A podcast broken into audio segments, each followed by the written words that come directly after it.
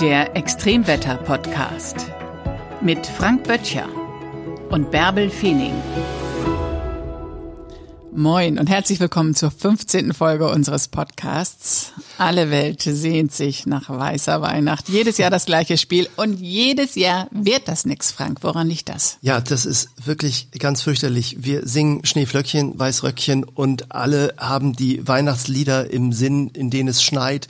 Wir haben die Landschaften vor Augen, die wir auch in der Werbung so schön sehen. Wir sitzen vor dem Weihnachtsbaum, gucken aus dem Fenster und es sind die verschneiten Landschaften. Fast erwarten wir die Rentiere, die durch die Innenstadt laufen. Aber all das gibt es nicht. Warum gibt es das nicht? Weil wir etwas Unangenehmes bei der Meteorologie haben, nämlich das sogenannte Weihnachtstauwetter. Und das kommt übrigens so verlässlich sogar dann, wenn vorher gar kein Tauwetter, gar, gar nichts da war, was wegtauen könnte. Nicht mal, wenn Schnee liegt. Also es kommt einfach immer, äh, unabhängig davon, was vorher passiert ist, ob es warm oder kalt war, zu Weihnachten wird es immer irgendwie wärmer. Und dem gehen wir heute mal ein bisschen auf den Grund, warum das eigentlich so ist. Ja, warum?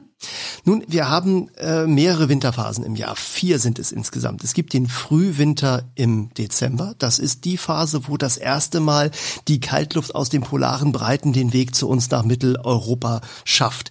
Das ist ein Winter, der sehr selten kommt, der auch sehr selten richtig kräftig wird.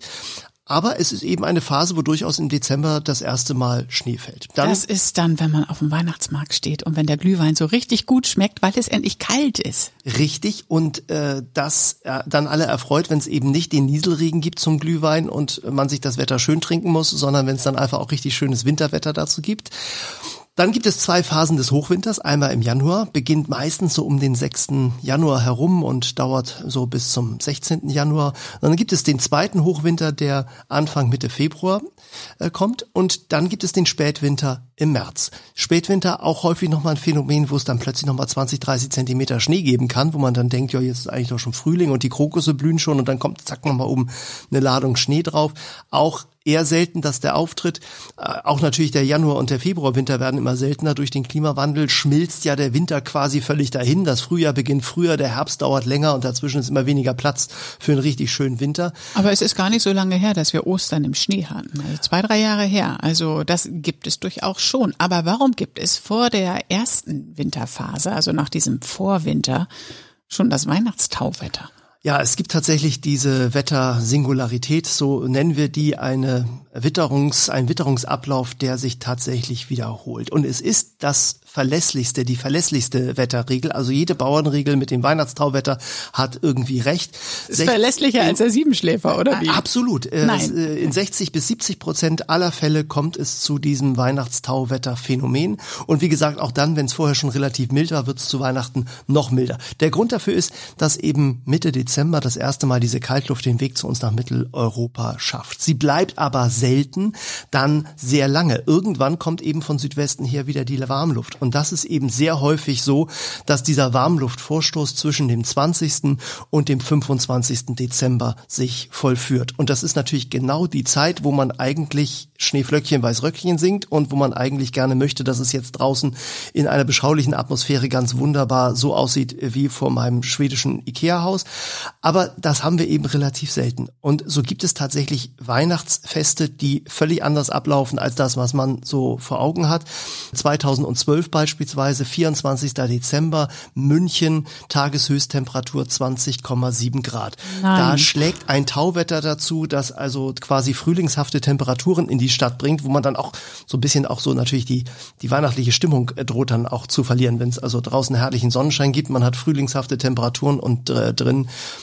ähm, äh, möchte man eben eigentlich diese Schneelandschaft haben. Richtig verlässlich ist äh, weiße Weihnachten tatsächlich nur in Lagen oberhalb von 1000 bis 1500 Metern. Da muss man also schon relativ weit rauf. Man muss quasi das Weihnachtstauwetter abwettern. Und wenn man weiß, dass also Temperaturen meistens so zwischen 10 und 12 Grad liegen um Weihnachten herum, das ist so häufig die Temperatur, die das dann, die dann dieses Weihnachtstauwetter schafft, äh, dann bedeutet das ein Grad pro 100 Meter Höhe. Das heißt, oberhalb von 1000 bis 1500 Metern ist man dann tatsächlich meistens noch in der Winterlandschaft und hat meistens noch den Schnee, aber äh, da muss man dann eben meistens auch viel Geld ausgeben, um sich da eine Hütte irgendwo in den, in den Bergen zu mieten. Mhm. Aber warum gibt es diese Sehnsucht der Menschen nach weißer Weihnacht, wenn es das eigentlich tatsächlich nur seltenst gibt? Ja, ich Also Weihnachten äh, schaukelt sich ja so ein bisschen auf, ist ja auch manchmal so ein Extremwetterereignis. Der eine, die eine oder andere hat das ja vielleicht jetzt auch vor Weihnachten immer wieder mal erlebt. Äh, man ist im Wettlauf um die Weihnachtsgeschenke und äh, möchte, dass das alles hervorragend ist. Und wenn man möchte, dass alles perfekt ist, ist das meistens auch ziemlich anstrengend herzustellen. Je perfekter man es machen möchte, umso anstrengender ist es. Und dann kommt eben der Moment, wo so alles abfällt. Jetzt sind irgendwie alle da und das Essen ist irgendwie auf dem Tisch und ich habe auch alle Geschenke Geschenke beisammen und dann möchte man diese Ruhe haben. Ruhe im Winter wird ganz häufig verbunden mit der Ruhe auch draußen und die kommt vor allen Dingen dann, wenn es geschneit hat. Dann hat man auch diese Ruhe, was die Geräusche angeht. Nicht nur die Hektik, sondern auch, es wird alles ruhiger draußen. Die Geräusche werden vom Schnee geschluckt. Man kann durch eine Winterlandschaft äh, stapfen, hat die, hat eine tiefe Entspannung. Man geht auch langsamer, weil eben der Schnee unter den Füßen ein bisschen knirscht und man nicht so schnell durch den Schnee rennt, als wenn eben gar kein Schnee da wäre. Dann geht man auch schneller spazieren. Also man wird langsamer und ruhiger, wenn es äh, wenn es geschneit hat. Und dies Gefühl der Ruhe und, und der, von der Taktung her innen und außen, das ist, glaube ich, das, was wir dann mit Weihnachten verbindet. Und das ist natürlich, ist das idealisiert. Und äh, die Werbung kennt uns natürlich auch alle längst viel zu gut und weiß, äh, wir wollen dieser Ruhe entgegenstreben, indem wir möglichst vorher nochmal viel kaufen und ein Sonderangebot wahrnehmen und ähm, viel Geld ausgeben, um uns in diese Stimmung zu versetzen mit viel weniger Aufwand wären wir vielleicht schon viel entspannter, auch selbst dann, wenn es eben keinen Schnee gibt. Ja, und deswegen werden wir halt die ganze Adventszeit schon mit diesen weiße Weihnachtsliedern vollgedödelt, weil es einfach unserer tiefsten inneren Sehnsucht dann entspricht, oder? Ja, absolut. Und äh, es entspricht vielleicht auch unserer Sehnung, Sehnsucht nach so einer heilen Welt, weil die wird uns natürlich auch damit vor Augen geführt, wie wäre es denn eigentlich, wenn es total schön wäre? Ja, dann wäre es eben so, dass wir uns alle gut verstehen, dass wir in einer friedlichen Welt leben. Das kann man auch ohne Schnee. In einer freundlichen Welt leben und in einer Welt, wo die Natur in Ordnung ist, wo das Klima in Ordnung ist, wo es im Winter noch schneit und wenn wir uns die Realität anschauen, dann ist da natürlich schon so ein bisschen ein Gap äh, zwischen dem, was wir uns im Idealen vorstellen. Und so verbinden wir Weihnachten eben auch immer mit vielen Wünschen und Hoffnungen. Und äh, vielleicht motiviert das eben auch gerade. Vielleicht brauchen wir auch genau dieses, um uns zu motivieren, auch noch aktiver zu werden gegen den Klimawandel, mehr Klimaschutz zu betreiben. Und vielleicht ist das jetzt auch in dieser Weihnachtszeit nochmal wieder eine, eine gute Phase, sich das bewusst zu machen, nochmal sich vorzunehmen, auch im nächsten Jahr nochmal noch mehr darauf zu achten, äh, dass man weniger Kohlenstoffdioxid in die Atmosphäre äh, schickt und vielleicht auch zu gucken, dass nicht die Weihnachtsgeschenke, die um den halben Planeten herum transportiert werden, nun äh, das die größte Freude bringen. Mal ein Blick zurück, wann gab es denn zuletzt weiße Weihnachten? Ja, da muss ich mal hier im Kalender so ein bisschen zurückblättern. Viele Seiten, viele Jahre und so lange ist es her. In, Nein. Und lande, und lande im Jahre 2010. Das äh, ist jetzt natürlich, also äh, erdgeschichtlich noch nicht so lange her, aber aber für viele uns natürlich schon. 2010 war tatsächlich das einzige Jahr in den letzten 80 Jahren, wo tatsächlich in ganz Deutschland an einem der der Tage, also fast überall in ganz Deutschland äh, Schnee lag, äh, richtig viel, sogar 10 bis 30 30 Zentimeter. Ähm, ich weiß, am Hamburg hatte am 24. Dezember 2010 20 Zentimeter Schnee. Wir hatten in Frankfurt am 25. Dezember im selben Jahr 14 Zentimeter Schnee. In Berlin waren es 22 Zentimeter Schnee am 24. Da hat es dann sogar noch mal kräftig geschneit. Am 24. selbst und am 25. lagen 31 Zentimeter Schnee. Also wirklich tief verschneite Landschaften in Berlin. Da konnte man wunderbar durch den Winterwald im Grunewald spazieren gehen und hatte genau genau dieses Gefühl von, ja, jetzt bin ich eigentlich in Schweden und äh, habe eigentlich ideale Weihnachten. Wahnsinn. Sag mal, bei all diesen Daten, die du jetzt gerade erzählt hast, zur Vorbereitung der Podcasts habe ich im Internet was gelesen, wie man ein Wettertagebuch führt. Da wurde also ganz genau aufgeschrieben, welche Daten man sich täglich aufschreiben soll.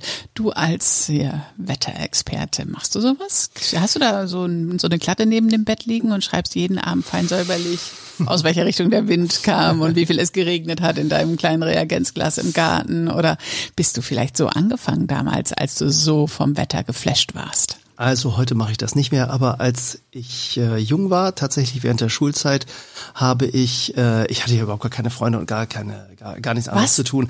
Ach Quatsch. Äh, und da habe ich einfach Wetter, habe ich Wetterkarten gemalt. Nein, ich habe tatsächlich. Du hast äh, Wetterkarten richtig, gemalt. Ich habe richtig Wettertabellen gemacht, aufgeschrieben. Ich war ehrenamtlicher Wetterbeobachter für den Deutschen Wetterdienst, Niederschlagsbeobachter, hatte vom Deutschen Wetterdienst einen, äh, ich glaube, acht Jahre lang einen Messtopf im Garten stehen während der Schulzeit und Ende der Schulzeit. Und ähm, das, was da in den Regentopf gegangen ist, musste ich eben aufschreiben. Und einmal im Monat ging dann der Brief an den Deutschen Wetterdienst, wo dann drin stand, was an dieser Regenmessstation gemessen worden ist. Und es gibt bei mir noch einen alten Ordner, wo tatsächlich noch, äh, ja, Böttcher Junior jeden Tag aufgezeichnet hat, so Wetterkurven und Millimeterpapier war damals ein großes Heiligtum. Das war immer sehr teuer und ja, das, das äh, wurde abgespart. Und ich weiß, meine Eltern haben mich da wahnsinnig unterstützt. Die haben also auch in dieser Zeit, als ich jung war, dann irgendwann auf großen Wunsch von mir den, die Wetterkarte des Deutschen Wetterdienstes ähm, bestellt und die kam dann jeden Tag, äh, kam dann ein Post, ein Umschlag, das war wie so ein heiliger Umschlag und da war dann die Wetterkarte drin, die schon zwei Tage alt war. Bist mit der Post lange unterwegs, also völlig andere, völlig andere Dimension als heute. Und da stand dann der Wetterbericht drin, der quasi für gestern war. Und aber dem, er war für dich immer noch interessant. Immer gucken, ja, guck mal, haben die das dann einigermaßen gut vorhergesagt und ähm, äh, genau. Und ja, mangels großer Nachfrage wurde diese Wetterkarte dann irgendwann mal eingestellt und nicht mehr gedruckt. Aber ja, das, ja, wenn man als Meteorologe anfängt, dann vielleicht eben genau so. Ja, sehr cool. Sag mal, gibt es heute noch ehrenamtliche Niederschlagsbeobachter für den Deutschen Wetterdienst? Ja, es gibt 5000 Niederschlagsmessstationen in Deutschland. Ja, Davon aber sind das ehrenamtlich? Sind das irgendwelche sind, Schüler, die so wetterbegeistert sind? Es gibt ganz, ganz viele äh, Senioren. Auch äh, an Schulen gibt es Wetterstationen. Wir haben ja vor einigen Jahren selber äh, mit initiiert das Projekt äh, Schüler werden Klimabeobachter und dieses Projekt beinhaltete eben auch das Aufstellen von Wetterstationen an Schulen alleine in, in, in Norddeutschland um Hamburg herum und in Hamburg sind es 40 Schulen, die jeden Tag ähm, Messdaten generieren. Die werden sogar in Tageszeitungen gedruckt. Also das äh, findet nach wie vor statt und es gibt ganz viele ehrenamtliche Wetterbeobachter auch für den Deutschen Wetterdienst, die tatsächlich diese Daten sammeln und zur Verfügung stellen, weil, weil die Informationen schon wichtig sind, auch um Flächeninformationen zu bekommen, um für Niederschläge und auch um Radardaten zu Eichen. Also wenn man sich Niederschlagsradars anschaut, dann, dann sind die Informationen dicht am äh, Radarpunkt, wo der, wo der Radarstrahl losgeht, äh, ungefähr auf 60 Meter Höhe, also da, wo die Radarstation steht. Aber wenn ich dann äh, 80 Kilometer weit entfernt bin, dann geht der Radarstrahl, weil die Erdkrümmung natürlich da ist, so langsam immer weiter raus ins Universum und ist dann eben schon auf 1000 Meter Höhe angekommen. So, das heißt also, dann fällt der Regen schon durch viel mehr Luft und dann muss man eben unten gucken, was kommt denn da tatsächlich noch an. Und dann kann man eben diese Radardaten eichen an den Messungen und somit dann auch wieder die Radarinformationen äh, verbessern. Also ehrenamtliche Wetterbeobachtungen haben auch heute noch einen richtig großen Wert, ja. Klasse. Danke, dass du uns das jetzt auch noch erzählt hast. Das ändert zwar nichts an der Grausamkeit des Weihnachtstauwetters, aber es äh, wirft einen anderen Blick auf dich und deine Wetterleidenschaft. Aber alle Jahre wieder freue ich mich, wenn ich in den Wetterkarten sehe, vielleicht kommt da doch ein bisschen Schnee zu Weihnachten.